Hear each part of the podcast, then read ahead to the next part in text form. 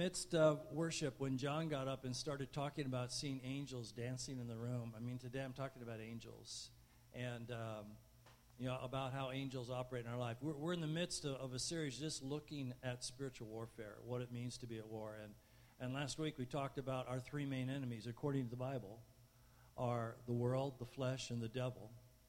And we talked about the world and the flesh last week. And the truth of the matter is, the devil uses the world and the flesh to fight against us. And I thought before I go and I start talking about the activities of, you know, we wrestle out against flesh and blood, against principalities, rulers of darkness, spiritual forces of wickedness in heavenly places.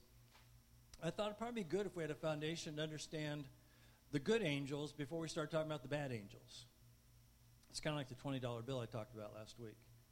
And, um, and so I've been well, for the past couple of months, uh, on my own personal study, not for anybody else, but for me, I've been studying angels, reading um, the doctrine of angels, reading lots of books. In fact, it's interesting. Last night, as I was sitting down, and, or yesterday afternoon, as I was sitting down and, and still mulling over my notes, and I had so many notes that we're going to talk about angels for the next three weeks.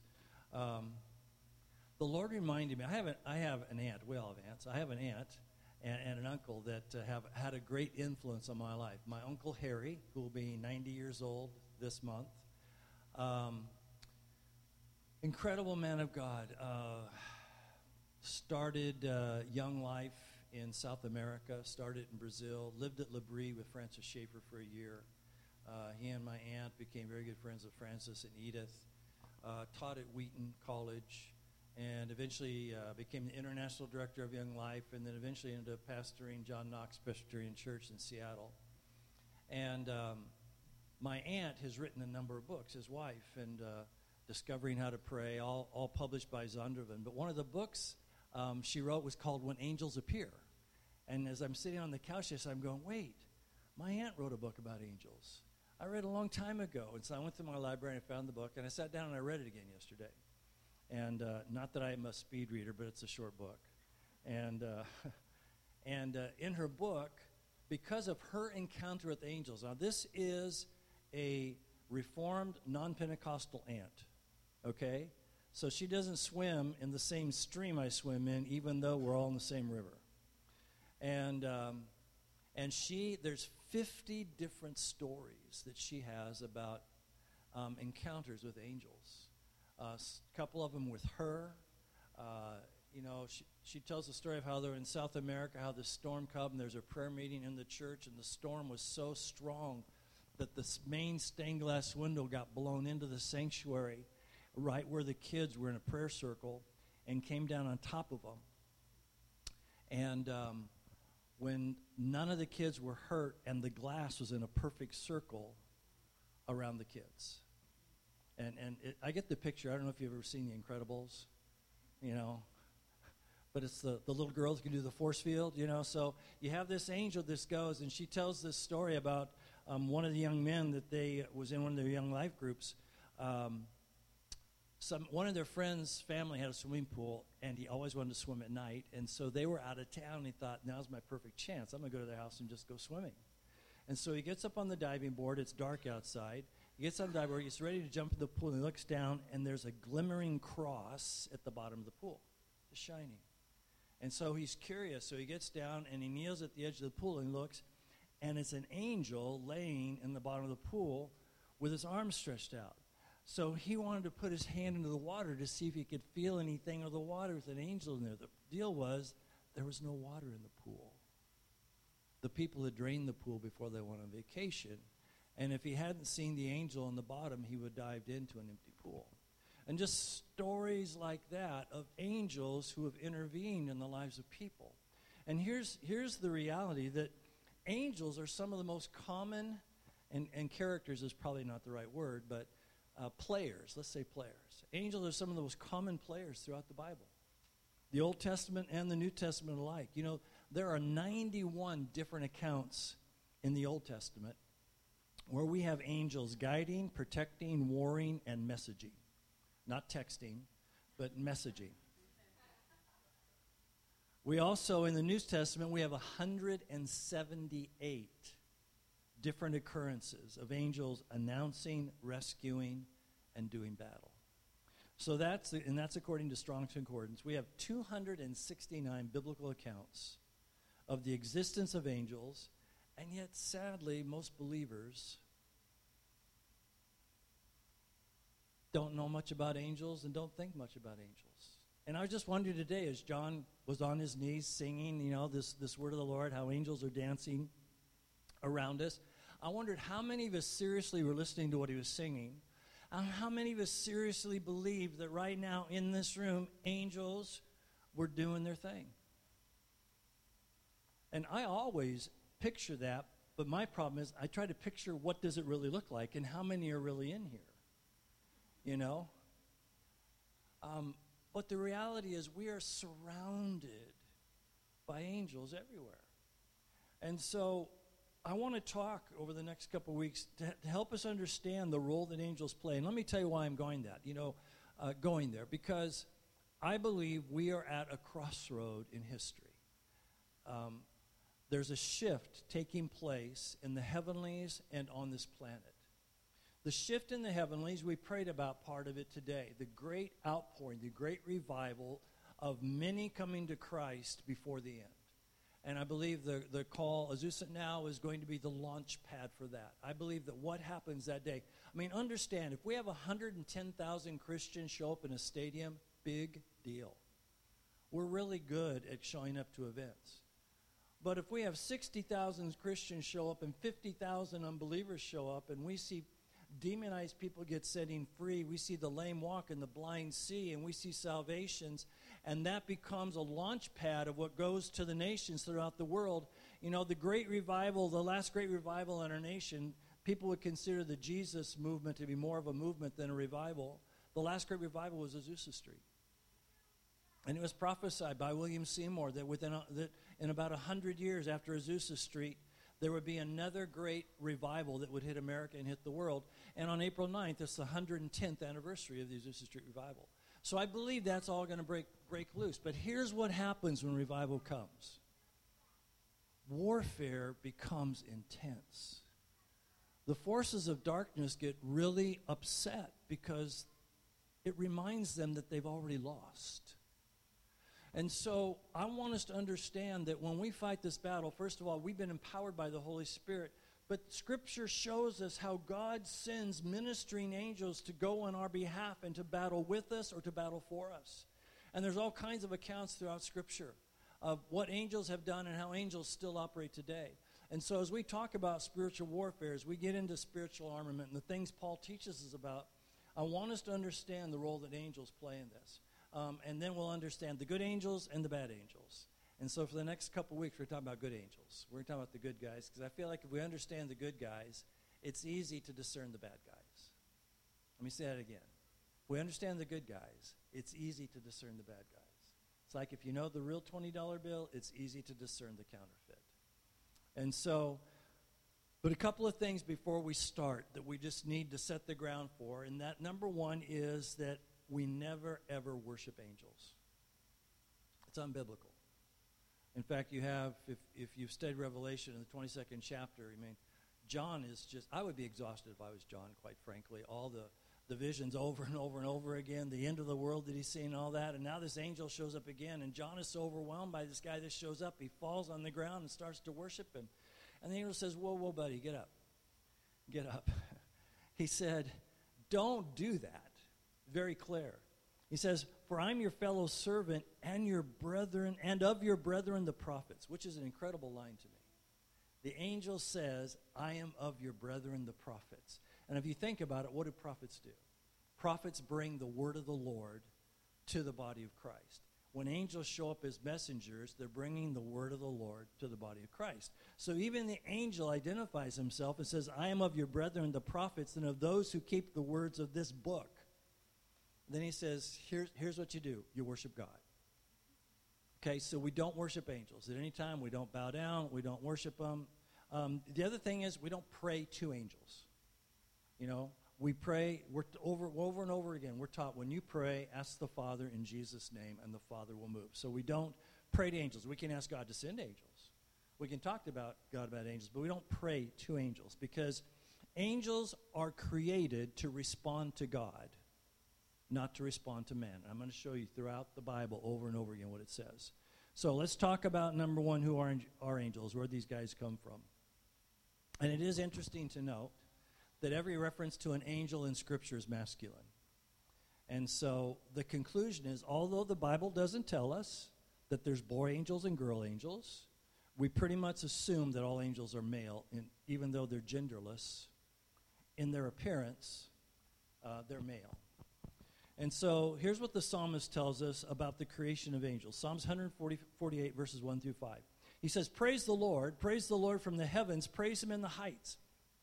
Praise him, all his angels. Praise him, all his hosts. Praise him, sun and moon. Praise him, all you stars of light. Praise him, you heavens of heavens, and you waters above the heavens. Let them praise the name of the Lord, for he commanded and they were created. So, this whole list that the psalmist just admonished to praise, to exalt, he says, all of you in that list the sun, the moon, the stars, the rain, the waters above the earth, the angels were all created. Interesting thing is, we don't know who wrote this psalm. So, it was just some guy who had a cool song, and uh, it was anointed enough to be considered the word of the Lord, included in Scripture. And so, angels are called to praise God. Um, and when angels were created, we don't know. We don't know if angels were created the day before God said, in the beginning. Or we don't know if angels existed for, because there's no time, however long of eternity you know, whenever God talks about time, it's from age to age. And so we don't know how many ages the angels existed before or if they got created just before. We don't know that. But we do know this that angels are created. In, in Job, one of these great passages, Job 38 says, Where were you when I laid the foundations of the earth? Tell me if you have understanding. Who determined its measurements? Surely you know. Or who stretched the line upon it? To what were its foundations fastened, or who laid its cornerstone? When the morning stars, angels, sang together, and all the sons of earth shouted for joy, that which is a question. Who did all that? Where were you when all that happened? So they were created. Angels are created prior, we're told, to the creation of earth. So we know they've existed longer than the heavens and the earth as God created them now have existed. And so, and the agent of their creation, according to Scripture, is specifically stated to be Jesus. Listen, first, I mean, John 1, 1 through 3. In the beginning was the Word, the Word is with God, the Word was God. All, all he was in the beginning with God. All things were made through him, and without him was nothing made that was made. So we're just told angels are created. We're just told that all things are created by Jesus and through him. So Jesus plays the main role in the creation of angels. And so, and Colossians says this For by him all things were created that are in heaven and on the earth, visible and invisible Thrones or dominions, principalities or powers, all things were created through him and for him. Which is one of those verses that could blow your mind, because when he says principalities and powers, you know, evil and good were all created for him. So God has a purpose in everything he's created. He even uses fallen angels to his glory, to his benefit.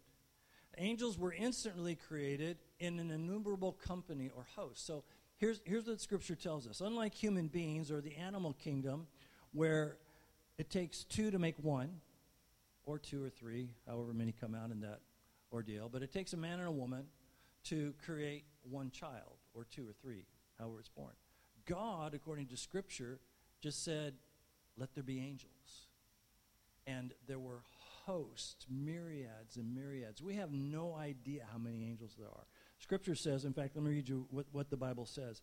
Um, you, so Nehemiah 9 6 says, You alone are the Lord.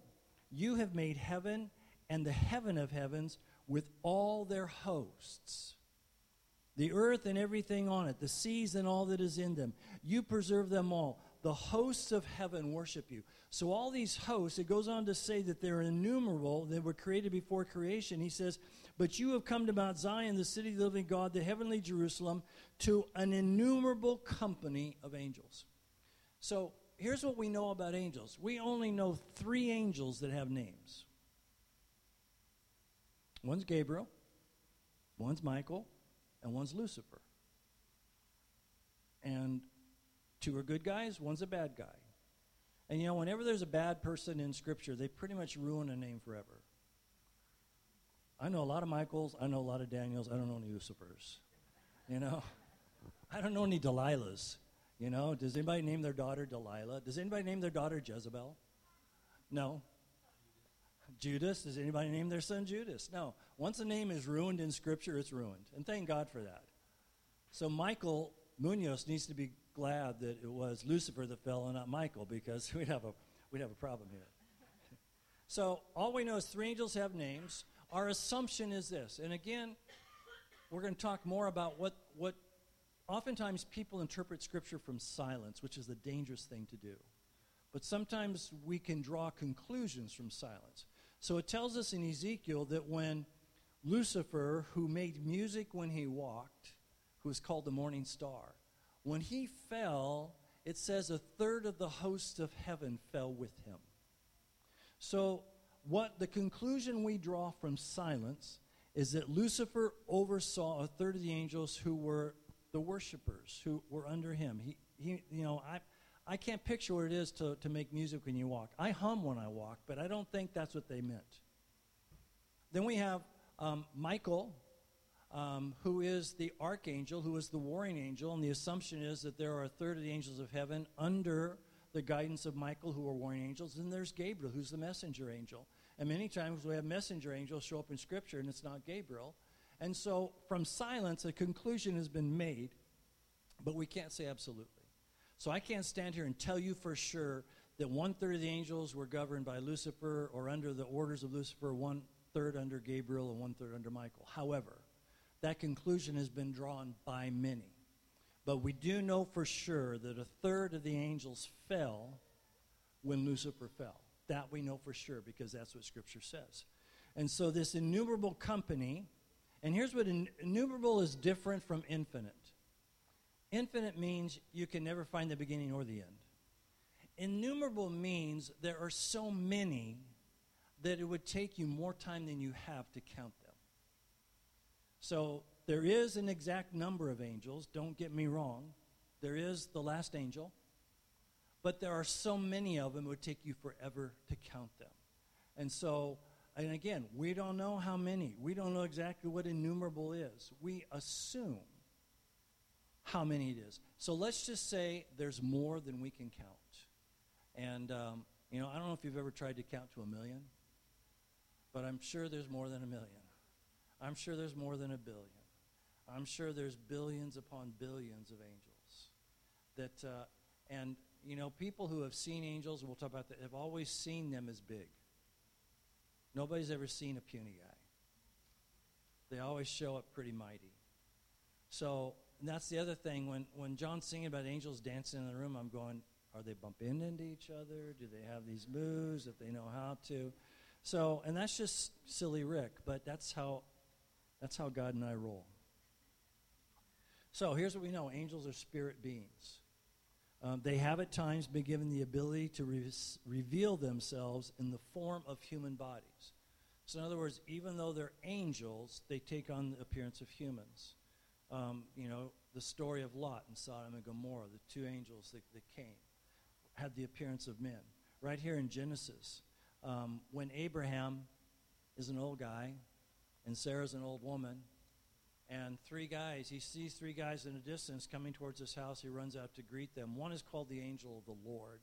So many, we, we assume that that's the pre incarnate Jesus with two other angels. But they come in male form, they come in human form. And, and, and Abraham invites them in. And you know the story. The angel said, You know, a year from now, um, your wife is going to have a baby.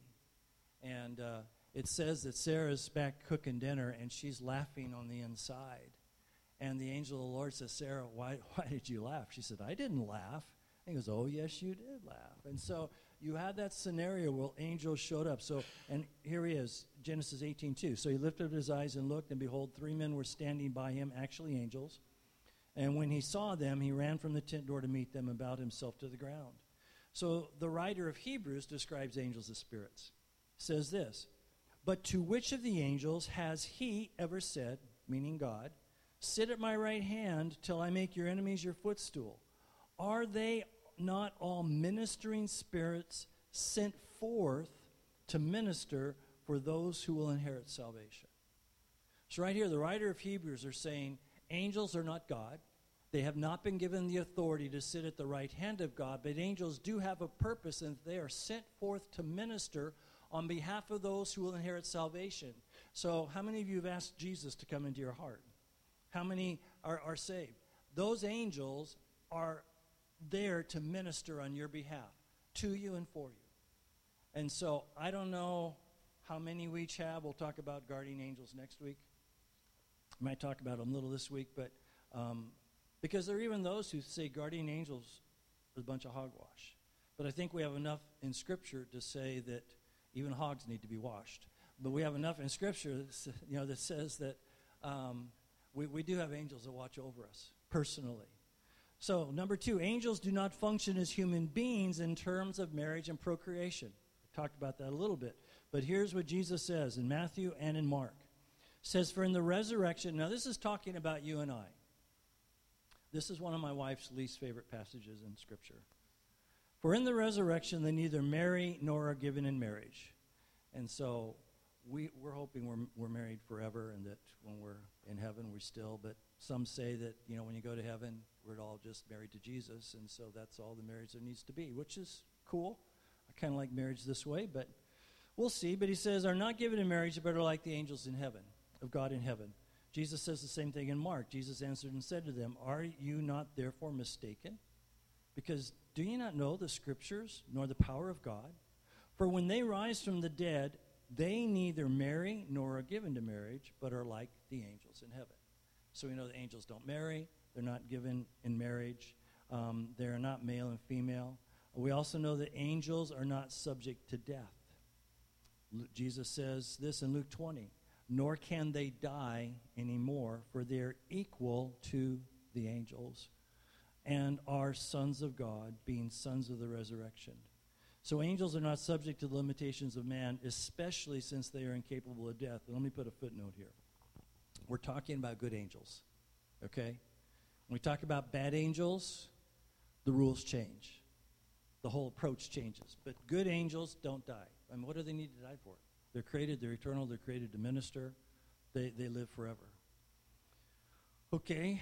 Um, also, mankind, which includes Jesus as a man, we all, we all believe that, right? When Jesus came as a man, he subjected himself to the flesh and subjected himself to every temptation that you and I ever encounter. So when Jesus came as a man, we have to accept and believe that he was fully man. He never did anything in his humanity as God because then that would have disqualified him legally to be our challenger to take back which Adam had relinquished to Satan.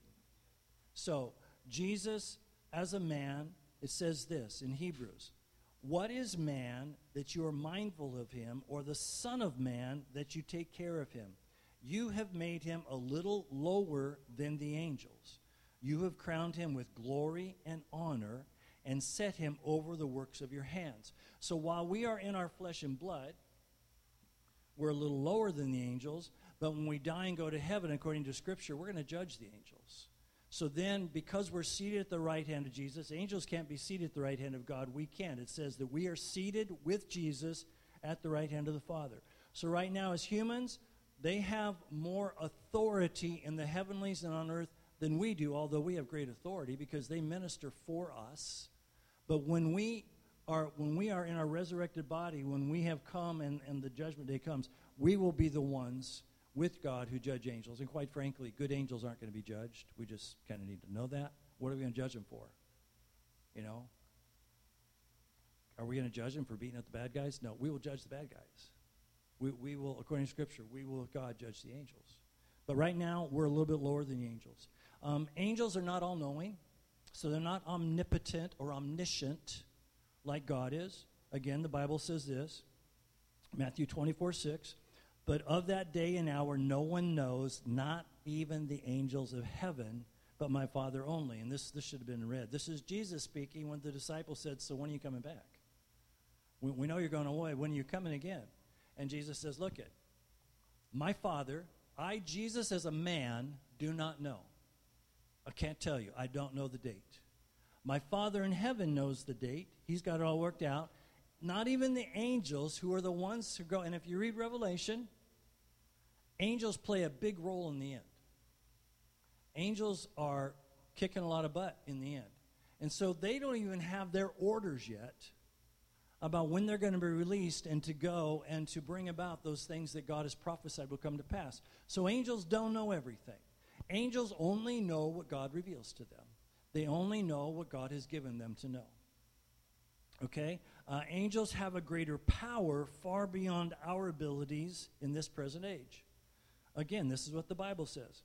And behold, there was a great earthquake, for an angel of the Lord descended from heaven and came and rolled back the stone from the door and sat on it.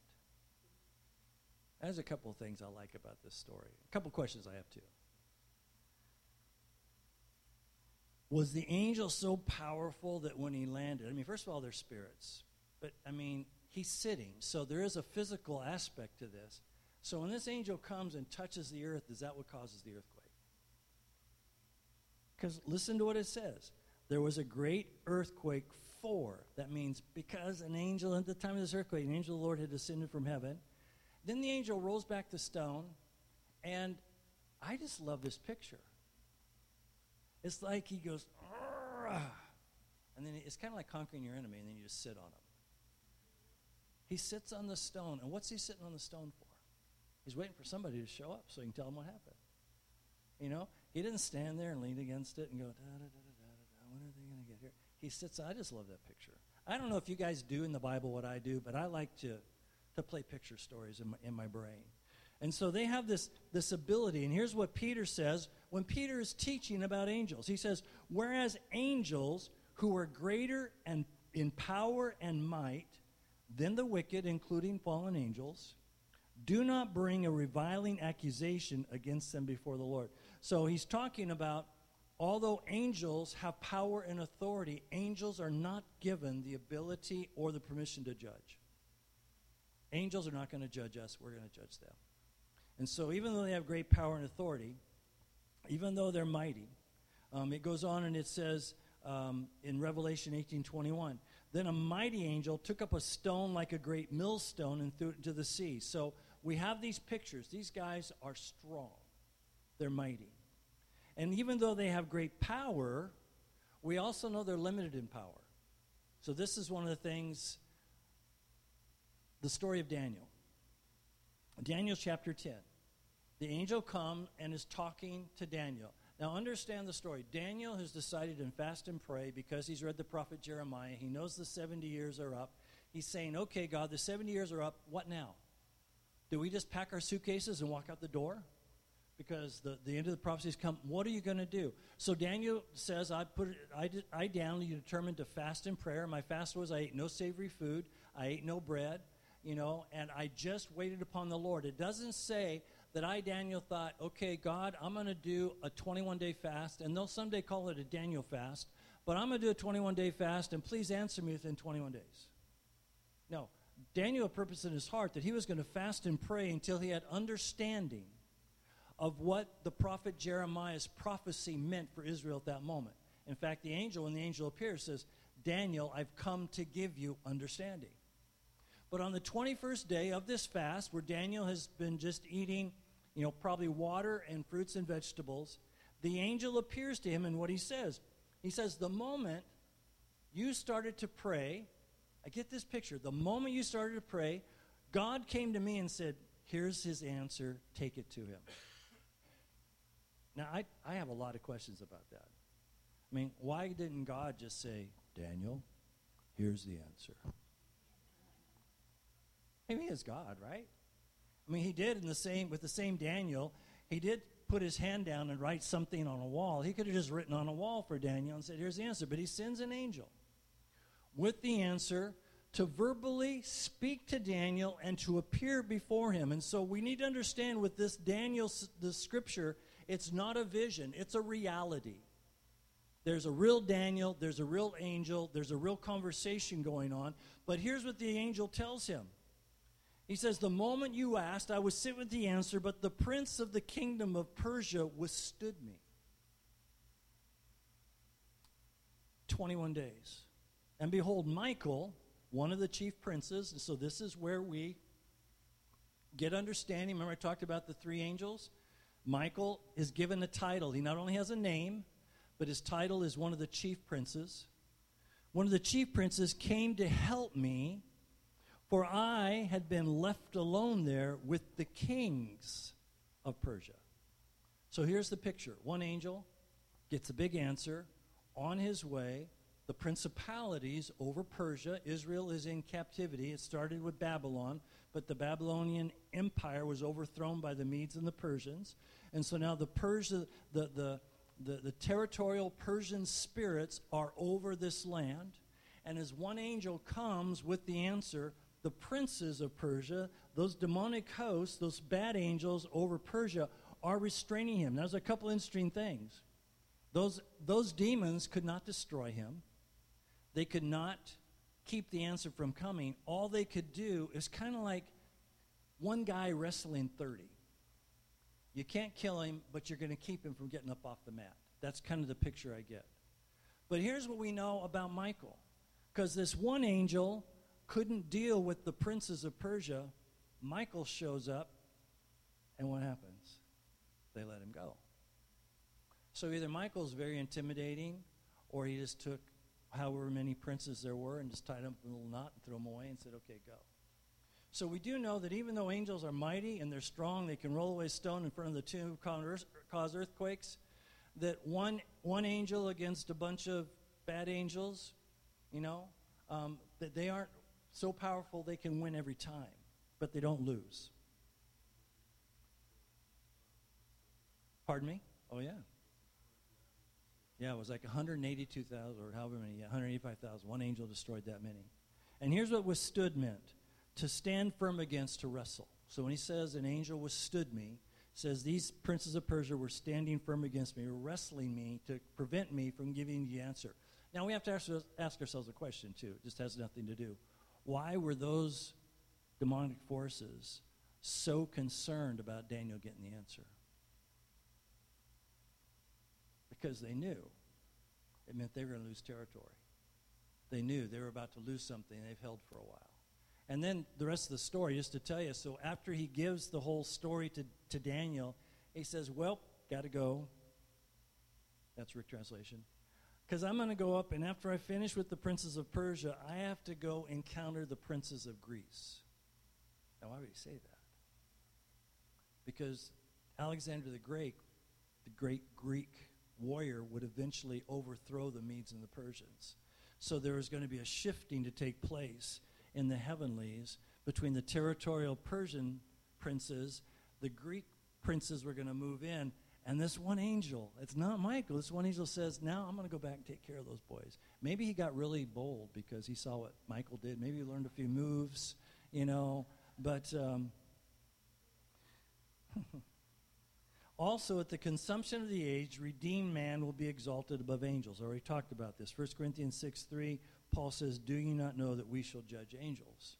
And so this also means that they're not omnipotent and they can't be everywhere at once. Another thing about angels angels were created without sin, and they were in a state of perfect holiness. So even after sin entered the world, God's good angels, did not rebel against him, and because of that, they're called holy. Again, this is Jesus talking. He says, For whoever is ashamed of me and my words in this adulterous and sinful generation, of him the Son of Man also will be ashamed when he comes in the glory of his Father with all the holy angels. So the angels that didn't fall, Jesus gave them the designation as holy. And holy means to be completely set apart. Now, we'll get into the discussion later, but even though angels are created, we do understand this. Created beings, God in His great wisdom, I can't think of the word, gave the angels the ability to reject Him as well. Because when you read the account of Lucifer, Lucifer looked at himself, looked at his beauty, looked at how he was, And, and so much pride came into him that he says, I'm going to exalt myself above the throne of God. And so Lucifer by himself was going to overthrow, but the picture we get, and again, this is speaking from silence, is that he said, Okay, guys, this is what I'm going to do. I mean, look at me. Wouldn't you do it too if you were me? If you're as beautiful as I was and made the music I made, wouldn't you think? I mean, God doesn't do what I do. So wouldn't you think I could overthrow him? And so a third of the angels went with them. They made the choice to do that. They willfully chose to follow Lucifer to come against the throne of God, and they all suffer the same consequence that Lucifer suffers. Because you read in Matthew 26, in the, the parable of the sheep and the goats, that when Jesus gets to the goats, he says, Depart from you, cursed, and be cast into the lake of fire created for the devil and his angels. So they suffer the same consequence, the same penalty, because they chose to rebel against God. Um, um, these are uh, the angels that are holy, are also called the elect angels. Listen to what Paul says when he writes to Timothy. I charge you before God and the Lord Jesus Christ and the elect angels. Isn't that an amazing statement? Okay? And here's what I'm saying Peter, I'm giving you a, a good word here. And in the testimony, I'm charging you. I'm, I'm, I'm just, I'm encouraging you to go. And here's the testimony it's the Father, it's the Son, and it's all the elect angels, the holy angels. That you observe the things without prejudice and do nothing without partiality. And this is in contrast to the evil angels who followed Satan in rebellion against God. And again, Matthew 25, not Matthew 26. Then you also say to those who at his left hand, Depart from me, you cursed, into the everlasting fire prepared for the devil and his angels. So we have these two sets of angels. Like I said, I want us to understand the good guys before we look at the bad guys. So angels are also created beings. Um, so they are mere creatures. And it goes back to the first thing I said that we should not worship angels. Angels are created, they're just beings made by God. Again, in Revelation, when the angel appears to John, he says, And I, John, fell at his feet to worship him, but he said to me, See that you do not do that. I am your fellow servant and of the brethren, the prophets, who have the testimony of Jesus. Worship God. And then, but it also says that they will never know salvation. In fact, it's an interesting statement. Listen to what Peter says the angels are thinking about us. He says, Searching what or what manner of time the Spirit of Christ who was in them was in indicating when he testified beforehand the sufferings of Christ and the glories that would follow. To them was revealed that not to themselves, but to us, they have ministered by the things which now have been reported to you through those who have preached the gospel to you and the Holy Spirit sent from heaven. Things what the angels desire to look into. So it says the gospel was preached to us, salvation from heaven by the Holy Spirit, and the angels look and go, What is that like? What we will never know what salvation feels like. We will never know. And they'll never know what grace feels like because they've never sinned. But they long to, to know what that intimate relationship is because they know, and, and not sadly, they know that when the end comes, we will be seated above them we will be at the right hand of the Father. We will be considered to be co heirs with Christ Jesus. That's a position they'll never have. It's a position reserved for you and I. So here's what we know about angels. That's just about their character and nature. Now, let, us talk about what they do. Number one, angels worship and serve God. That's their primary job. When angels come and minister to us, they're doing it out of the heart that they worship and serve God. Everything an angel does is in response to their servitude to God. God is their authority. Psalm 103:21 says, "Bless the Lord, all ye hosts, you ministers of his who do his pleasure." So the angels go at the pleasure of the Lord. They serve. You know, it's like Esther. Um, here I am. I'm here to serve at the pleasure of the king. It's the same thing with angels. We are here to serve at the pleasure of our King. So we serve at the pleasure of God. Revelation. Angels join in with the 24 elders and the four living creatures in praise to God. Revelation 5 11 and 12 says, Then I looked, and this is John talking as he sees this vision, and I heard the voice of many angels around the throne, The living creatures, the elders, the number of them was 10,000 times 10,000 and thousands of thousands. So John was saying, I couldn't count them all. Saying with a loud voice, Worthy is the Lamb who was slain to receive power and riches and wisdom and strength and honor and glory and blessing. Later on, Revelation 7, John sees the same thing. All the angels stood around the throne, and the elders and the four living creatures, and fell on their faces before the throne and worshiped God, saying, Amen, blessing and glory and wisdom and thanksgiving and honor and power and might be to our God forever and ever. Angels also praise God on the earth, not just in heaven, but also on earth. At the birth of Jesus, who showed up to announce the birth of Jesus? Angels, the heavenly host. And they showed up in the earthly realm. They weren't way up in heaven peering over, announcing down. They announced, the shepherds saw them. They heard the announcement. Luke 2, 13 and 15. And suddenly there was with the angel a multitude of heavenly hosts. And so remember, one angel comes to them and says, you know, for unto you this day is born in the city of David who is Savior Christ the Lord. So one angel, one messenger angel showed up to the shepherds. Kind of scary, kind of cool. Wouldn't you like to be just out there among smelly sheep and have an angel show up and go, hey, have I got good news for you? And then all of a sudden the sky is full they not just see the one on the ground, the sky is full of the heavenly host, praising God and saying, saying, by the way, not singing, Glory to God in the highest, and on earth peace, goodwill toward men. So it was when the angels had gone away from them into heaven that the shepherds said to one another, Hey, let's go to Bethlehem and see this thing which the Lord has made known to us. Duh. I mean, I don't even know if I could say. I, I think I would be running. Nobody'd have to say, Hey, let's go. You know? But just in your mind's eye, what does that look like? One angel talks to you, and the heavens are full. And I have, I have a lot of questions. I mean, because this number one, shepherding was one of the main jobs in that day and that time. And it says shepherds in the field. So does that mean every shepherd in the fields around Jerusalem?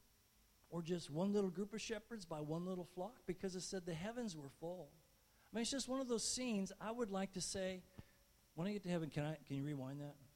I just, I just want to watch and see what happens. See see how they respond. And the other thing is, what do the sheep do?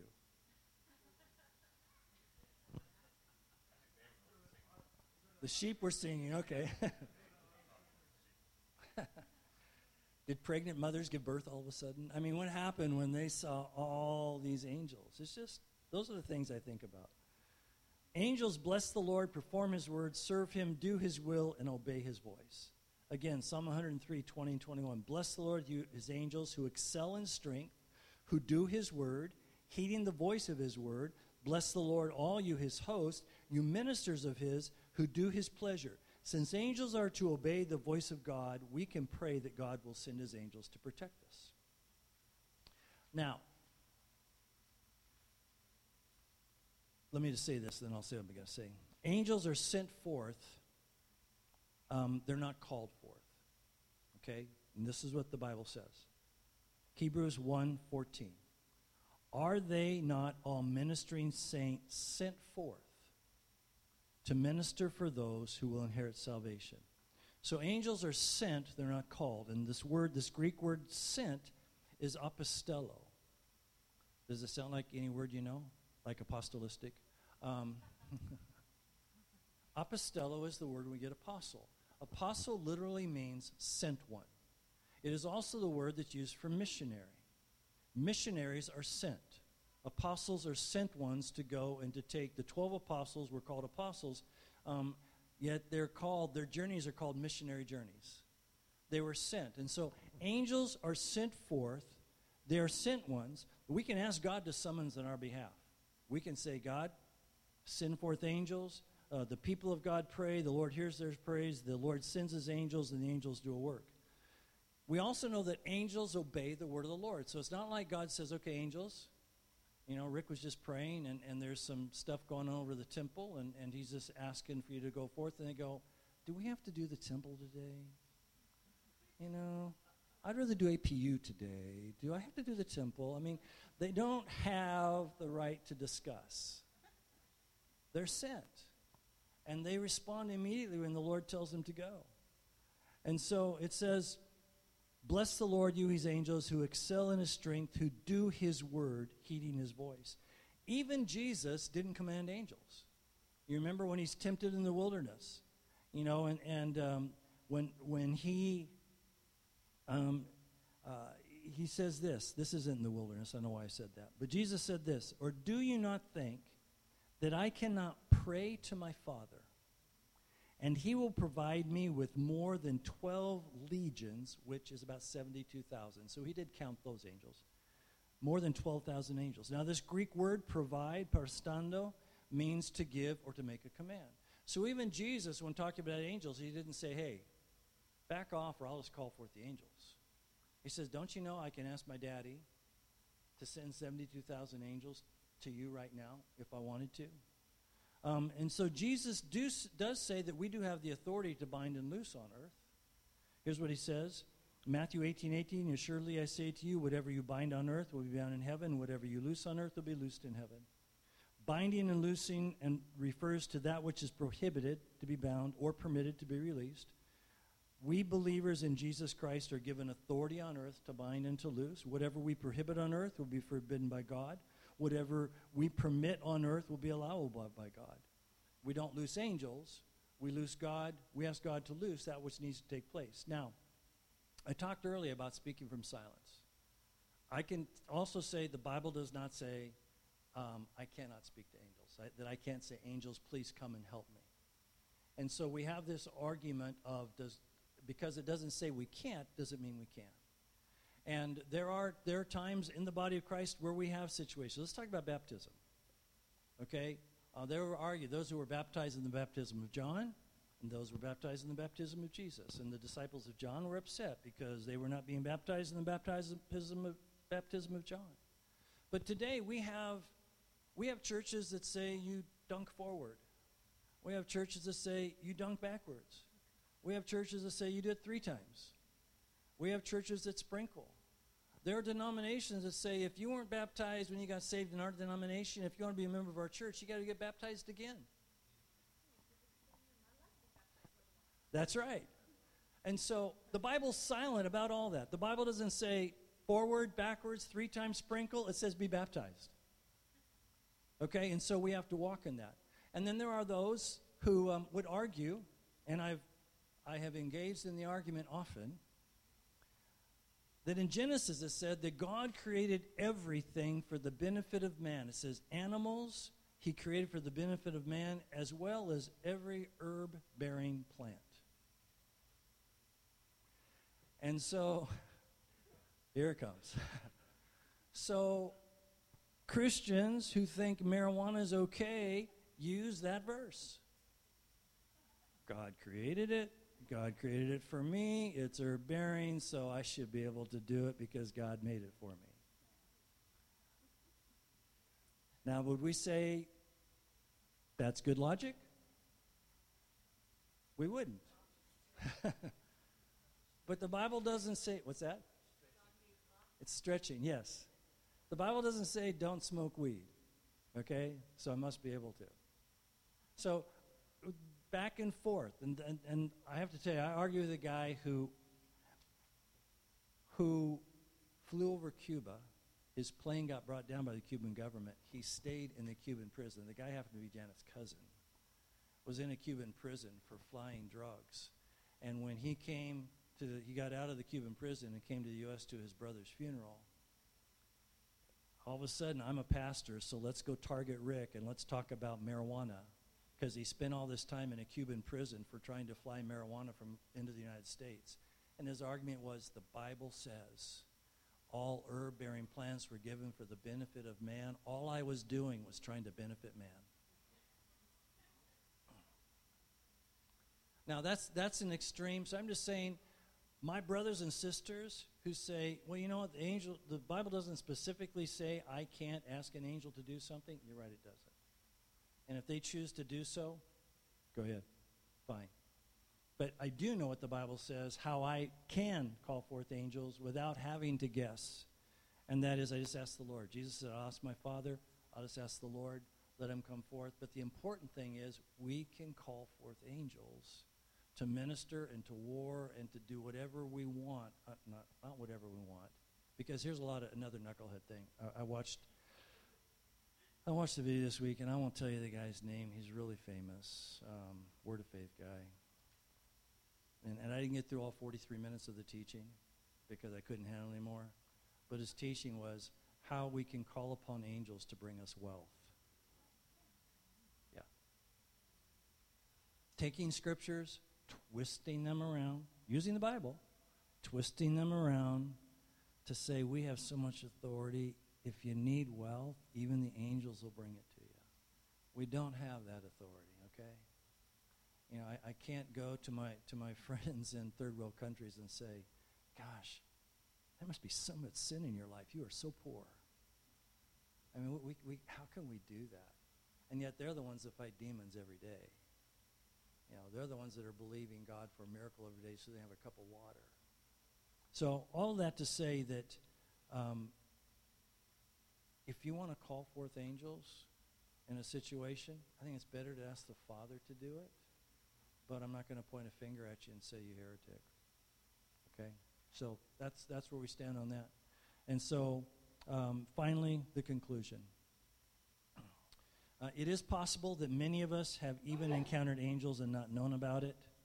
Hebrews 13:2.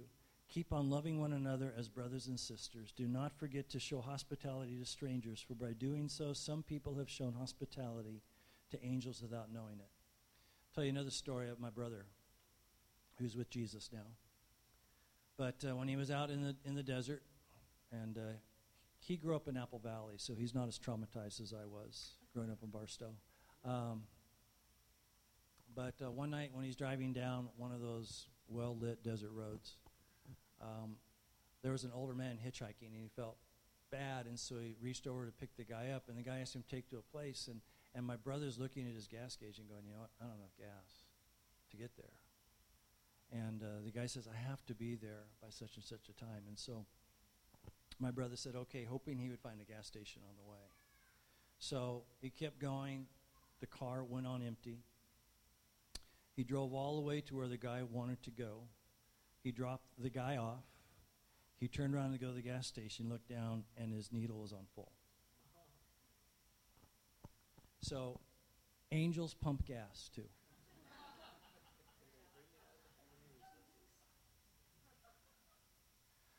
So we just need to know that's how and, and you know my brother had a conversation on this what was what was the reason for him to pick up an angel in the middle of the desert and take him to a house well what it did was it increased my brother's faith increased my faith too you know to believe for things we wouldn't believe for and, and to never let inconvenience be a reason not to do what god puts in our path to do because we never know you know i tell you that i never say no to a beggar um, part of it is I just don't find anything in the Bible that says I can say no.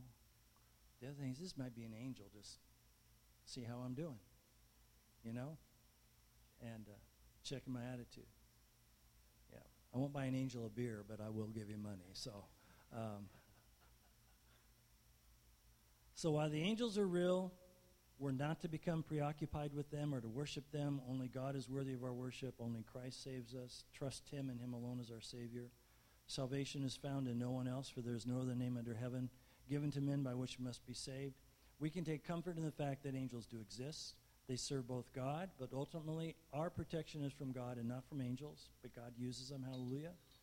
They are real, no doubt. It's no stretch of the imagination to say each and every believer and each child before they reach the age of accountability is protected by them, but I believe that it's not just the age of accountability. And the reason I say that, we'll talk about that next when we talk about guardian angels. Um, I'll just tell you in advance. I think we have guardian angels. So we'll just put it there. Then I'll show you what the Bible says about it.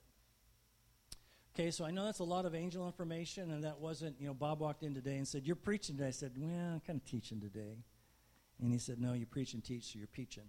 So uh, whatever it was I'm doing today, uh, I just want us to have understanding of what God has entrusted to us, what we can call upon with Him and and that spiritual warfare is, is real. And I believe we're moving into a day and an hour that um, the warfares get more intense, and we're going to see more and more angelic miracles. and we're going to learn to call God to ask to send him. And I had two women raise their hands, so we'll go Delia first. Oh. Sheila wanted to tell me that Delia raised her hand. So you have an angel over here, Delia, who's watching out for you.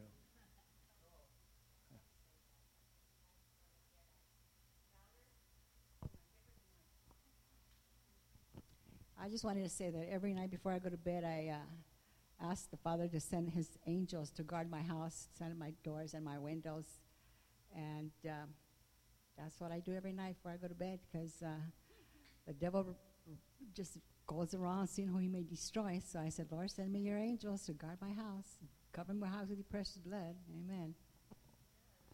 And can I tell you, 100%, God answers that prayer. You know, 100%. That's why before we get in the car and we drive, we say, Lord, protect us. I think we have that, that bubble. They kept all that glass off those kids. I think I got that on my car. And here's the other thing this is for free. Then you go, so what if you die in a car accident? Where is the bubble? You know, my Bible says it's appointed every man to die once, so it's just my time. You know, God's used me, and that's His way to take me, and that's it. It's not because He didn't protect me, it's because my days, my numbers came to an end. And it's going to happen to all of us eventually, unless Jesus shows up and does otherwise. So, Father, thank you for your love for us. I'm asking God that we walk today in the knowledge of angels. I know there's some in this room that see angels often. I try really hard not to covet, and I have to repent often because I don't see angels. Um, but God, I'm so grateful that we know that you send angels to minister to us, over us, to fight for us, to speak to us, to protect us, to do battle, all these things that we see. And I just pray, God, that we will not shrink back because people are going to think, what are you doing talking about angels? God, it's all, it's your word. It's what your word says. It's who we are. It's what's been entrusted to us. And we thank you for it, and we walk in it. And uh, we just ask in Jesus' name that we walk in complete authority through the cross and through everything that's been given to us because of the cross. And we ask it in Jesus' name. Amen.